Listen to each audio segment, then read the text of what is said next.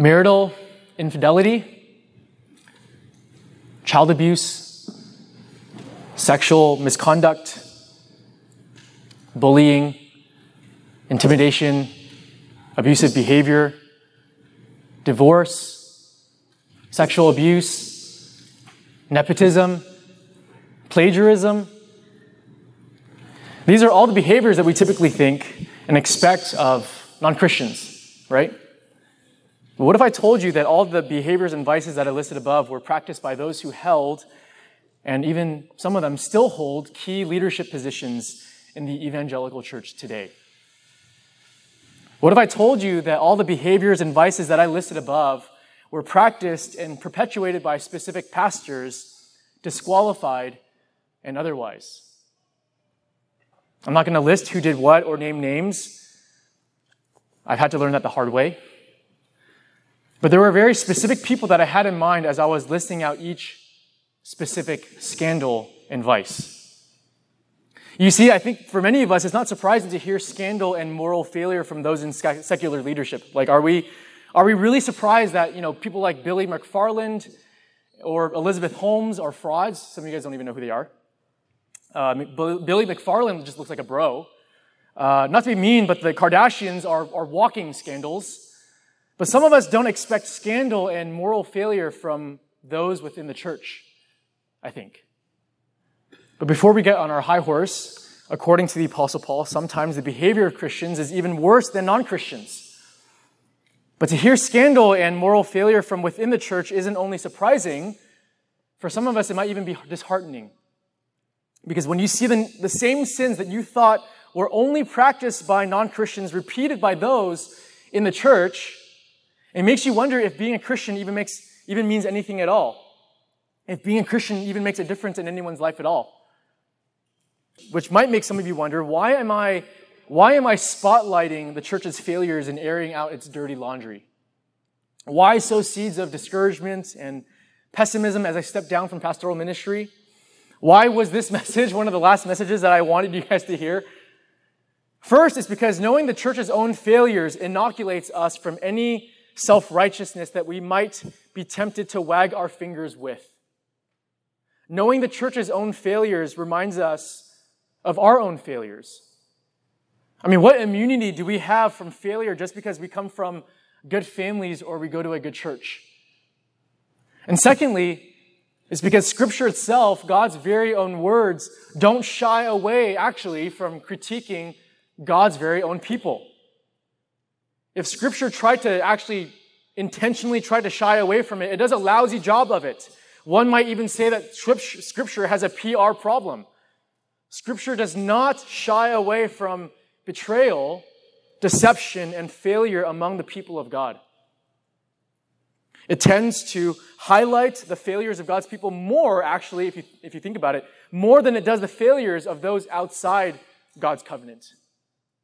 God does not shy away from spotlighting the failures of his people because God loves us too much not to. Because if, if sin puts us on the path of death, then God will routinely spotlight the severity of sin by spotlighting the failures of his people to remind us. It's as if God is reminding us that the church is not a perfect group of people. The church will fail you. And I know that many of you know firsthand that the church will fail you, maybe from your, your parents, maybe even from me, or even this youth ministry, that the church is not perfect. And I hope we never pretended that we were. I hope that we've been brutally honest about our own personal struggles and failures. But as much as the church is compromised and also comprised of a bunch of failures, God also discourages us from merely looking at the church in third person, but to also look at the church in second and in first. It isn't just they or, or you, but really we. We are also those very same failures. As much as the church will fail you and disappoint you, you will also fail and disappoint the church. Failure is always latent and possible in every single one of us. Fallenness is, is woven into the fabric of our DNA. It is simply in our DNA to miss the mark. That is actually the word for sin in Greek, hamartia. To miss the mark. And so tonight we come across a pretty scandalous passage. It is not a bright moment for the church. And the lesson of the early church is that not even your relative proximity to Jesus makes you immune to scandal. Again, the early church, this was just 50, 40 years maybe removed from the life of Jesus himself. And this is what the late, the late pastor Eugene Peterson writes. He says, No church ever existed in a pure state. The church is made up of sinners. The fleas come with the dog. And so, what do we do with scandal when we hear about it in the church? And what do we also do with scandal in our own hearts? And this is the Apostle Paul's answer to those questions. And so, that's the key idea for our passage this morning. Our key idea is that we process scandal by holding each other accountable to the way of Jesus and by living in the way of Jesus ourselves. We'll take that into two parts. The first part is we hold each other accountable to the way of Jesus. Now, since we're dropping into the middle of 1 Corinthians, here's some context. The Corinthian church was an incredibly gifted church. It might have been even the most gifted church that the Apostle Paul planted. But it might have also been the most problematic church that he planted as well. It was a church that was divided. It was a church that was scandalized. And so, something that to remember is that 1 Corinthians is a letter written by a real person who, ha- who happened to be the Apostle Paul, written to a group of people who happened to be the first group of Christians in first, in first century Corinth.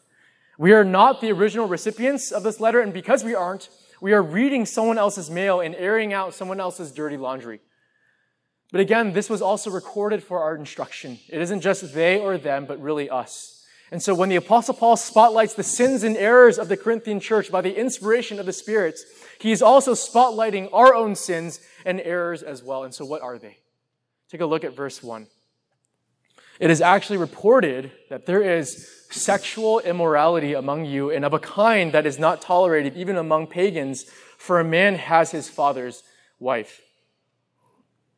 I mean, this is wild. The Apostle Paul heard that someone in the Corinthian church was sleeping with his stepmom. Paul tells us that this kind of relationship isn't even tolerated by pagans. Not even non Christians do this. Now, what's interesting here is that the word that Paul, uses for pagans is the word, is the word ethnos, which is normally translated Gentiles. And so, if we were to translate this verse, it would literally say, In fact, I heard that there is sexual immorality among you, and a sexual immorality of such a kind that is not even practiced by Gentiles. But here's the thing the Corinthian Christians are ethnically Gentiles, they're not Jews. In other words, Paul is saying that their Christian identity supersedes their ethnic identity, which is what makes the sin of this man even worse. His actions and behavior did not come in alignment with nor reflected his identity within Jesus Christ. And what's worse is that he was doing something that even non Christians didn't approve of and would be stumbled by. Back in uh, chapter 1, verse 23, a few chapters earlier, you don't need to turn there. The Apostle Paul writes that if Jews and Greeks are to be stumbled by anything, let the stumbling block be the cross of Jesus Christ and nothing else. One commentator point, points out that because of the cross, first century Gentiles were already prone to believing the worst about Christians. But I think that in our modern era, I don't think the cross is the stumbling block. I think the stumbling block to Jesus isn't actually Jesus himself, but really, I think his followers. It's Christians. It's Christians who claim to follow Jesus, but whose lives are not consistent with their profession of faith. You know why people have such disdain for Christians?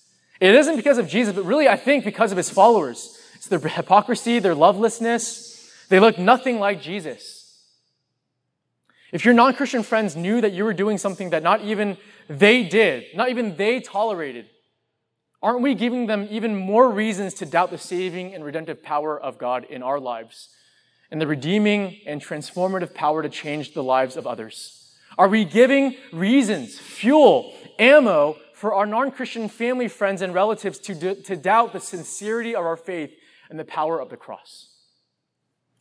Maybe it isn't so much the kinds of things that even non Christians, non Christian friends or family wouldn't do, but more the kinds of things that surprise them is there something or anything in our lives that would prompt your friends' eyebrows to raise? Like, oh, I didn't know that Christians did this, or I didn't know Christians said this, or maybe after a period of time, it's no longer the kinds of things that surprise them, but really the kinds of things that confirm their suspicions of Christians. Like, you know what? I knew Christians were just a bunch of hypocrites anyway. I knew all of you were like this.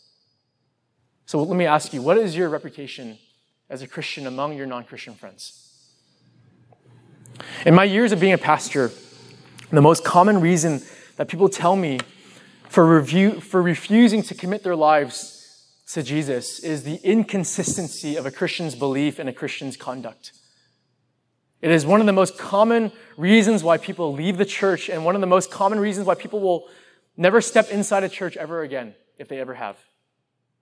You know, an alarming trend that I have been, uh, I've been seeing among people around my age is this phenomenon called deconstruction or deconversion, where people are more or less abandoning the faith, the Christian faith. And one of the biggest catalysts for this abandonment is that people are tired of hearing about the hypocrisy of the church. People, people are just tired of hearing about scandal after scandal from the church. Eugene Peterson writes again There are always some, and often many, who live as parasites on these vigorous truths and fatten on the red blood of redemption. Outsiders often see nothing but these parasite persons and suppose that they are characteristic of the church, but they are not any more than barnacles are the hull of a ship which is why I'm so thankful for the cross of Jesus Christ. Because the ultimate proof of the power and love of God, thank God, isn't actually Christians, but really Jesus himself. The perfect God man, the, the God who stepped down in our place, going to the cross, dying for our failures, taking upon himself the wrath, his own wrath, upon himself, and he even now is in the process of making us new. The brokenness and weakness and even failures of Christians exist to show that the surpassing power does not belong to us, but really to God. But our brokenness, I think, it ought to at least make us more self-critical, not self, not more self-righteous. The basic posture of a Christian in the world should be one of humble melancholy, an acceptance of our card-carrying membership in what Francis Spufford calls the church the league of the guilty. That's who we are. We first see the evil in ourselves and only then lament the evil in the world around us. But the most startling point of Paul's response isn't that he condemns the guy who is sleeping with his stepmom. The startling thing, actually, is he scolds something else in addition to the guy. Take a look at verse 2. And you, are arrogant. Ought you not rather to mourn? Let him who has done this be removed from among you. Now, it makes sense for the Apostle Paul to point the finger at the man sleeping with his stepmom, but it's surprising where he also points his finger toward as well, right? He, only, he also points the finger at the church. He's saying, You are arrogant. The Apostle Paul says that the failure of the family God, family of God, to discipline or remove him from fellowship makes them just as guilty as the man sleeping with his stepmom. Which reminds us and tells us something about Christianity. Christianity, in Christianity, there's no such thing as Lone Ranger Christianity. In 1 Corinthians chapter 12, the church is described of not only as a family, but as a body where one body part affects the other. What happens to one family member affects the whole family. Individual members of the body are called to take active responsibility for one another's lives and spiritual vitality. And what does this mean? It means that when one person, when one person sins, for example, in this youth group, in this high school group, it is never just an isolated incident. Sin has corporate consequences. It has ripple effects and consequences that will also affect everyone else in the family. When we see a family member in this youth ministry doing something wrong, we actually become complicit in some ways with their wrongdoing if we don't do something about it. Everyone else is just as guilty for doing nothing about it, at least according to what the Apostle Paul says in, in verse 2. What this also tells us is that we are our brothers and sisters' keeper. You know, if we go back to the list of behaviors and sins that I had listed at the, start of our message, which led to the disqualification of so many pastors and leaders. There's actually one big fat common denominator, I think, that runs the, that, that you can trace throughout all the different vices perpetuated by evangelical leaders.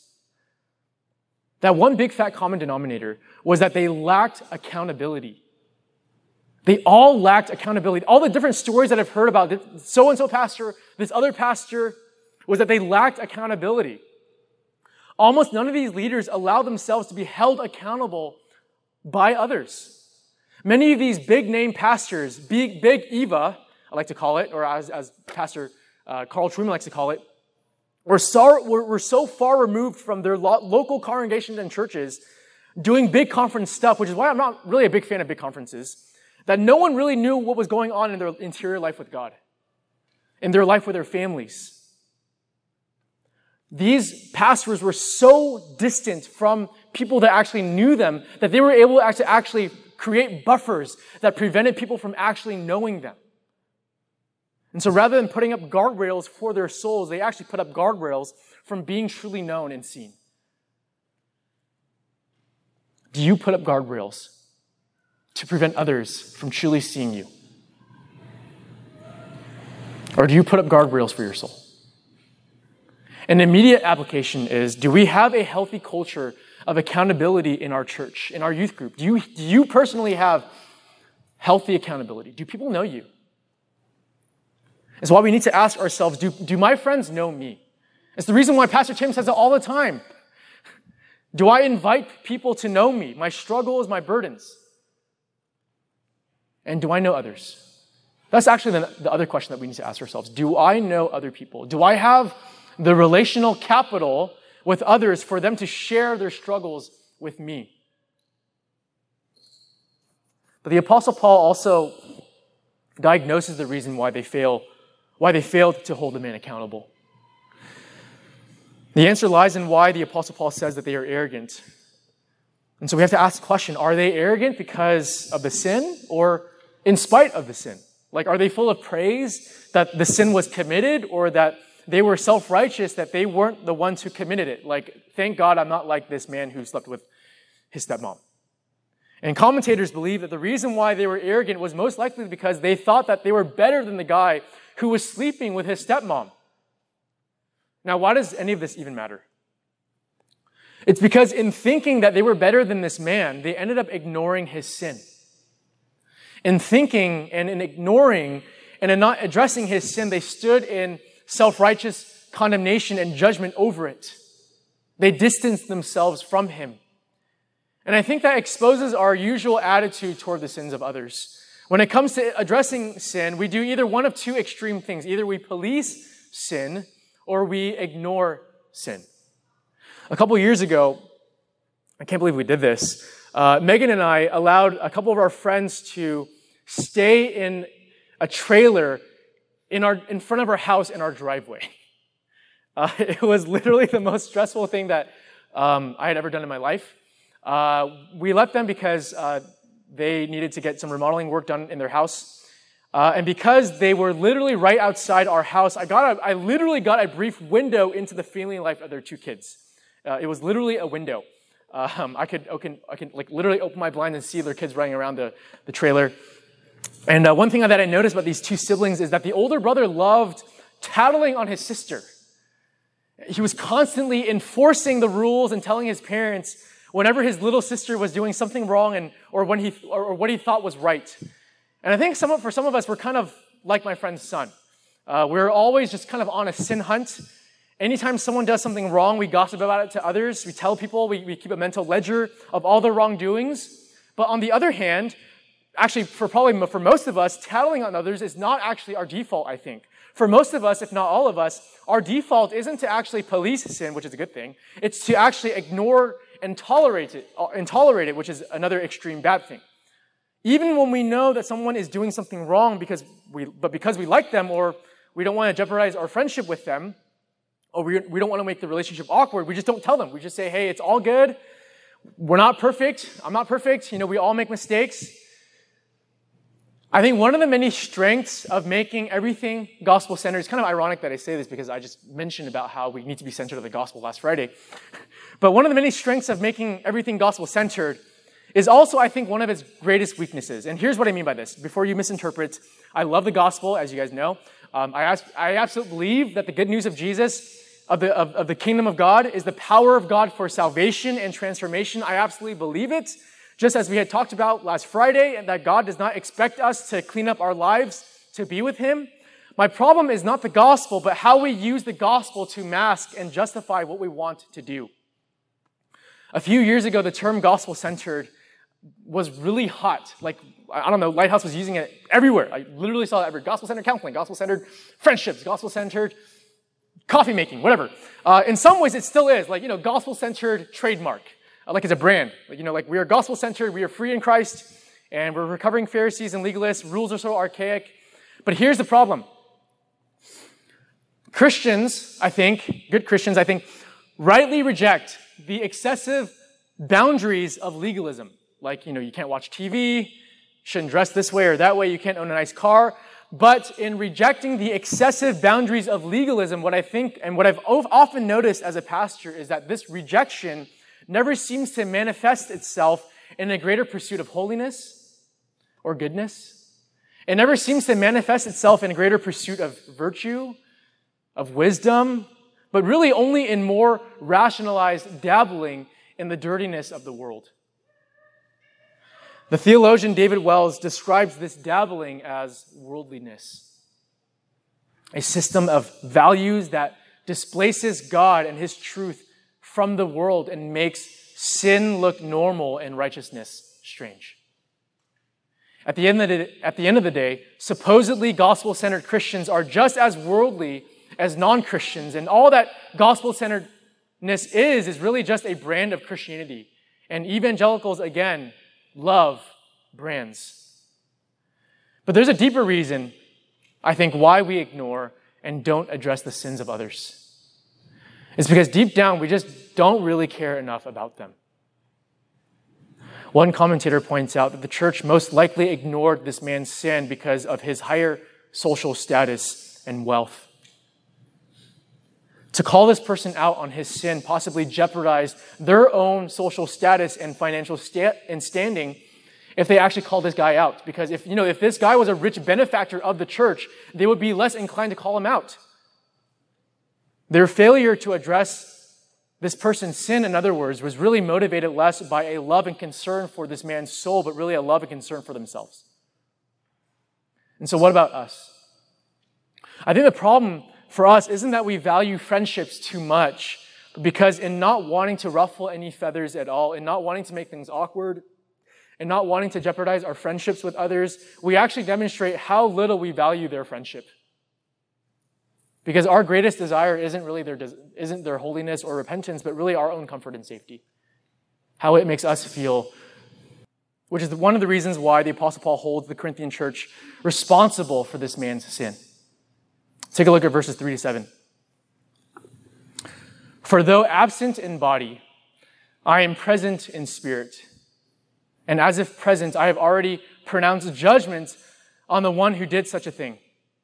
When you are assembled in the name of the Lord Jesus and my spirit is present, with the power of our Lord Jesus, you are to deliver this man to Satan for the destruction of the flesh, so that his spirit may be saved in the day of the Lord. Your boasting is not good.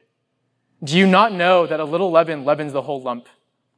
Cleanse out the old leaven, that you may be a new lump, as you really are unleavened. For Christ, our Passover lamb, has been sacrificed. And we can't get too much into the weeds of church discipline, which is what is actually happening here. The Apostle Paul is invoking church discipline, the same process that Jesus talks about in Matthew chapter 18. But the TLDR is that God holds the church accountable through the church. The means by which God holds the church accountable is through the very same means, the church. That's the reason why the church collectively has the authority of Jesus. God cleans his own house through the church. Our bodies have a, an immune system that monitors and fights off infection, disease, and sickness. And in the same way, the church also has an immune system that monitors and fights off infection, disease, and sickness. Disease, uh, I'm sorry, discipline rather, and correction are the immune responses to a church battling infection and disease. It's the reason why, if they don't, this man's sin will spread like a cancer and eventually corrupt and destroy the whole church. Now, how many of you guys have ever seen uh, mold grow in your, uh, in your food in your refrigerator? I'm sure all of us have seen mold at some point in our lives. Um, any of you like, you know, skim off the moldy parts and just keep the, the non-moldy parts? Um, okay, I just, I used to just cut off the moldy parts and, uh, and not tell Megan. Uh, just kidding. Uh, she would hate it if I, if I actually did that. Uh, I, would, I would actually just throw it away. But if you don't remove the moldy stuff in your fridge, you will encourage the growth and spread of mold to the other food uh, in, in your fridge. As you all know, a little mold in your apple pie eventually causes the rest of the pie to grow moldy. It's the same with leaven, which is a kind of yeast. Yeast or leaven was a metaphor for sin. And so leaven, like mold or like a cancer, starts really small and it spreads, infects, and kills from the inside out. The church, as we've been talking about, is a body, or in this case, a lump of dough. And unrepentant sin must be removed and expelled before it spreads to the rest of the body. That is the immune response of the church. And a church is unhealthy if the immune response doesn't do what it's supposed to do. But the reason for this extreme discipline isn't for this man's condemnation, but really and ultimately for his restoration. Take a look at verse 5 again. You are to deliver this man to Satan for the destruction of, the of the flesh. Why?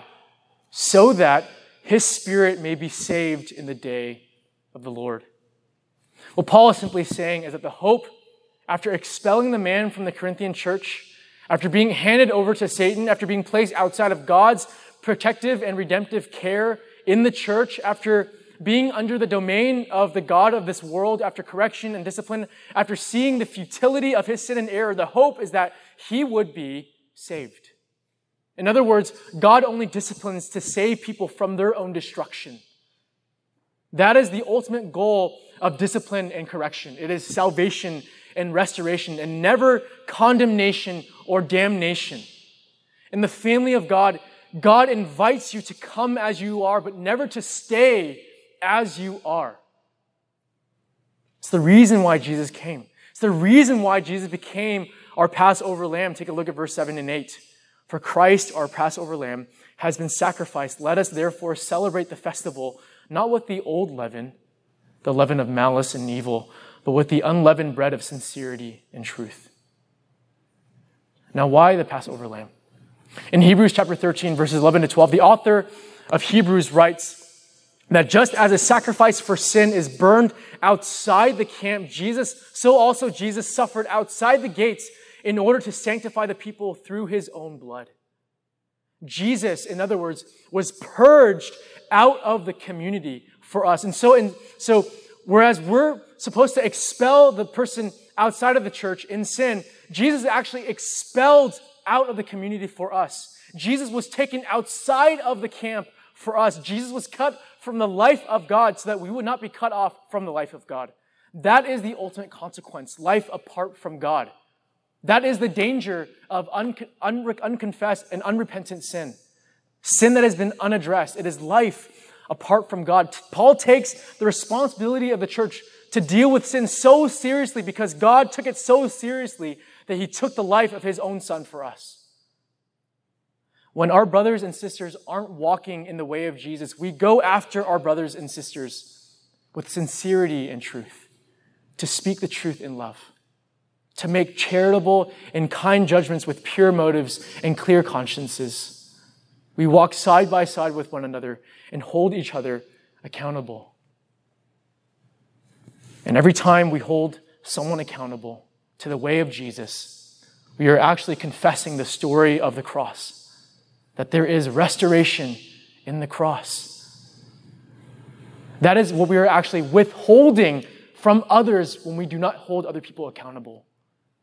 We are letting people fester in their sin to enjoy life apart from God. That is what happens when we actually do not hold other people accountable. When we actually hold people accountable, we are confessing the story of the cross. And it is our responsibility to make sure that we keep each other on the right track, following in the way of Jesus. Which brings us to our second point living in the way of Jesus ourselves. Living in the way of Jesus ourselves. Take a look finally at verses 9 to 10. I wrote to you in my letter not to associate with sexually immoral people. Not at all meaning the sexually immoral of this world, or the greedy and swindlers or idolaters, since then you would need to go out of the world. Now, Paul is referring back to a, um, a previous letter that he had written to the Corinthian church, and he wants to make a clarification that when he said not to associate with sexually immoral people, he did not mean those outside of the church, but really the clarification is those inside the church. Because the point is, Paul's point is, were, is that Christians are not to retreat, retreat from society, but to be missionaries to society. Have you ever wondered why God doesn't place churches underground, but instead on street corners, in communities, in neighborhoods, even urban centers? Have you ever wondered why God plops you right in the thick of friends, neighbors, classmates, loved ones, relatives who know nothing about the gospel, whose lives are in rebellion against God, who are lost, who are sexually broken, who are arrogant. You want to know why? It's so that you can demonstrate to the world what it is like to be a part of God's family. What it means to be forgiven by God, what it means to forgive, what it means to love, what it means to be loved by God and by the church, to belong to the living God and the people whom He has ransomed by His own blood to live with a distinct character and mission, to be a countercultural, cross shaped community, to be a family where each member of the family is to take care of each other, to take an active responsibility for one another's lives, to our, allow our lives to be seen and to validate the message that we proclaim. That is the reason why Paul says, not to associate with the sexual immoral, not at all meaning the sexually immoral of this world, one commentator writes, the world is waiting to see such a world, uh, such a church rather, a church which takes sin seriously, which enjoys forgiveness fully, which in its time of gathering together combines joyful celebration with an awesome sense of God's immediacy and authority. Another commentator writes that such community, such Christian community life, community life may be one of the most important prophetic messages we can give to the church. Paul, by no means at all, Paul does not call us to leave the world, but to stay in the world and to be light in the world. How? By first pointing the finger at ourselves. Take a look at verse 11. But now I am writing to you not to associate with anyone who bears the name of brother. In other words, who bears the name of Christian if he is guilty of sexual immorality or greed, or is an idolater, reviler, drunkard, or swindler, not even to eat with such a one. Who are the people that Paul is talking about here? He isn't talking about those who have sin in their lives in general, because we all do. He isn't talking about those who struggle with sin. He isn't talking about those who are broken over and mourn over their sin. He is talking about those who profess to be Christians and yet live in habitual unrepentant, and, undef- and defiant sin against God. And you know, it's interesting to note that five of the six examples of sin in verse 11 that require community discipline have nothing to do with sex. It's professing Christians who are consumed with wanting more stuff. I mean, that's greed. It's professing Christians who have placed relationships, grades, sports, the approval of others above God. That is idolatry. It's people who profess to be a Christian, go to church, read what the Bible says, and living in blatant disregard of it. And what Paul says is treat them like an unbeliever because you're not even to share the table of fellowship and communion with them. We are to give no indication that they are okay with God because they're not. And notice where the Apostle Paul points the finger. He doesn't point the finger outside the walls of the church. He points it within. You see, I think, the, I think we think that the real danger is outside church walls, on our social media feeds, in our schools, or in the music that we listen to. And sure, those are dangers, sure. But Paul reveals the, re- reveals the real insidious and deceitful danger, which is actually right under our noses. It isn't sin out there, it's really sin that has been undealt with. It is sin sitting right next to you and sin in your own heart. That's where it's really infectious and dangerous. Christians are world famous, or I should say notorious, for judging those outside the church. But look at what Paul says in verses 12 to 13. Really important. He says this For what have I to do with judging what? Outsiders. Is it not those inside the church whom you are to judge? God judges those outside. Purge the evil person from among you. If you want to confront yourself, if you want to confront someone who calls themselves a Christian and they refuse to listen and you bring a few others, that's biblical for sure. But we have no business judging those outside the church. This means that as God's covenant people, as his family, it is our responsibility to preserve the purity and unity of the church for sure. But it is not our responsibility to enforce and expect the same standards of obedience to non Christians. Why? Because again, Paul reminds us that God is the one who will judge the outsider. We are called to love outsiders, not judge outsiders. There will be judgment for sure, to be sure. But the apostle Peter even, in fact, reminds us that judgment, begun, judgment begins first, not in the world, but it begins in God's very own home. God cleans up his house before he cleans up the world.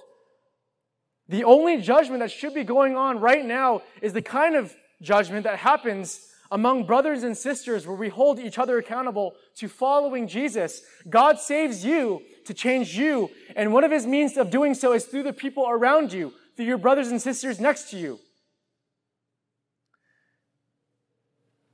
Just as the church's responsibility is to point the finger at themselves before pointing it at the world, it is also the individual Christian's response to point the finger at ourselves before pointing it at other brothers and sisters. It is the Lord of the church himself who said that we should worry about our own sins more than the sins of the world. One of the reasons why our words, I think, and maybe perhaps if you wondered why your words fall on deaf ears with people in general, one of the reasons why is perhaps because we simply haven't lived out what we are preaching to others. We're telling others to clean their own room before we've even cleaned up our own. And so, what, credibility, what credibility do we have as brothers and sisters if we tell people to remove the speck out of their eyes while we've ignored the huge forest in our own faces? Out of all people, Christians, the church is called to take the log out of its own eyes before it sticks its grubby and dirty fingers to pluck specks out of the eyes of others. Out of all people, Christians should be the first to admit fault and the last to condemn the faults of others. I mean, have we forgotten that one of the that our sins are one of the main reasons Jesus was hung on the cross? And so before you speak truth into your brother or sister's life, you need to allow truth to change your life first, to permeate your life before you desire for that truth to permeate the life of others. And so, are there any areas in your life that need to be addressed? Is there any genuine confession over the brokenness of your own sin rather than the sins of others? And finally, as we seek to get the speck out of our sibling's eye, are we doing so with care? As we seek to fulfill the call for Jesus and for the, for the Apostle Paul to, to keep each other accountable, do you do it with care? With gentleness and genuine care for their soul rather than out of pettiness or spite? As the family of God, we are to seek the best, hope the best in others, to be transparent about our own sins and struggles, to be willing to receive instruction, encouragement, sometimes correction, accountability, to help those who need help, to speak the truth in love, and sometimes to call others to repentance. Your responsibility as a Christian is to be your brother's keeper, not the outsider's keeper. It is, our, it is our first responsibility to model God's countercultural standards before a watching world rather than trying to impose those standards upon the world. The world is longing for a community that will deal with its own sin before it deals with the sins of the world. And so, in the family of God, in this family right here, we hold one another accountable to a larger network of relationships between God and his people, where the health of one another affects the health of all. We deal with scandal by holding each other accountable to the way of Jesus and by living in the way of Jesus ourselves. Let's pray together.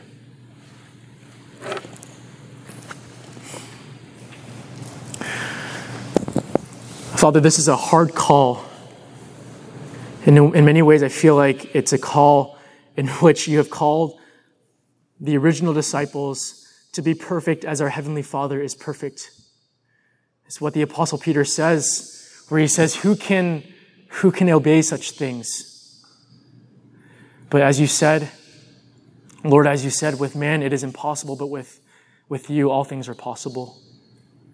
And so, Father, we trust that you will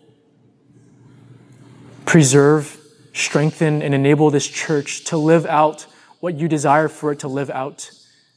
Not because of sheer willpower, but because of the Spirit who really dwells among this community right here.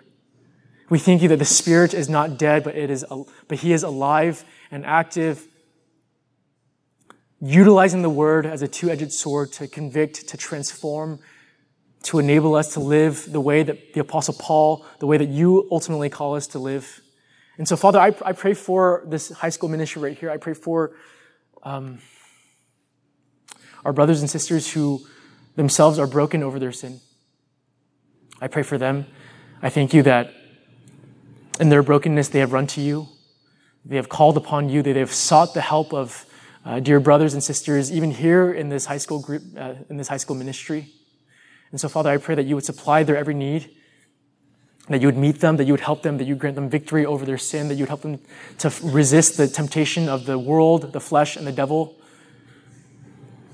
But, Father, I also pray for some of us here who are living in unrepentant sin, sin that has been left unaddressed. And Father, I pray that you bring it to light. Father, I pray that you would help these individuals come to see uh, not just the danger of their sin and how it puts them on the path of destruction, but that you would also help them to see the, the freedom of unburdening their sin, the freedom of coming into the light, the freedom of knowing that they can be forgiven by you, the freedom of, of a, a, free conscience before you and others, the freedom of being put on the path of life rather than on the path of death, the, the, the path of flourishing. I, I pray for these individuals that you would help them to, to wrest their, uh, their, their, their fingers from and to, to unpry um, the clenched uh, fingers over their sin. I pray that you'd help them. I pray that you'd help them to see the deceitfulness of their sins. And, and I pray that you'd help them to do so through the community right here. I pray for our brothers and sisters who know them. I pray that there be people who will walk, be walking alongside um, these individuals who are hiding their sin. And ultimately, Father, I pray for this high school ministry right here. I pray that as I step down, I pray that in my absence, that this high school ministry would be characterized by a culture of accountability, a culture whereby the students here trust one another, that they have the relational capital, that they have relational passports into each other's lives to ask honest questions, not because they're on a sin hunt, but because they actually care. And so, Father, I pray by your Spirit that you make this community such a community. And Father, we thank you for Jesus Christ who loved us and gave himself up for us, who went outside the camp for us. Father, we thank you that there is great hope in the gospel of Jesus Christ. The good news that we can be cleansed of our sin and be granted robes of righteousness. Father, thank you for Jesus. We pray that you make even small group time profitable and fruitful. We thank you, Father. We ask this through Jesus Christ our Lord. Amen.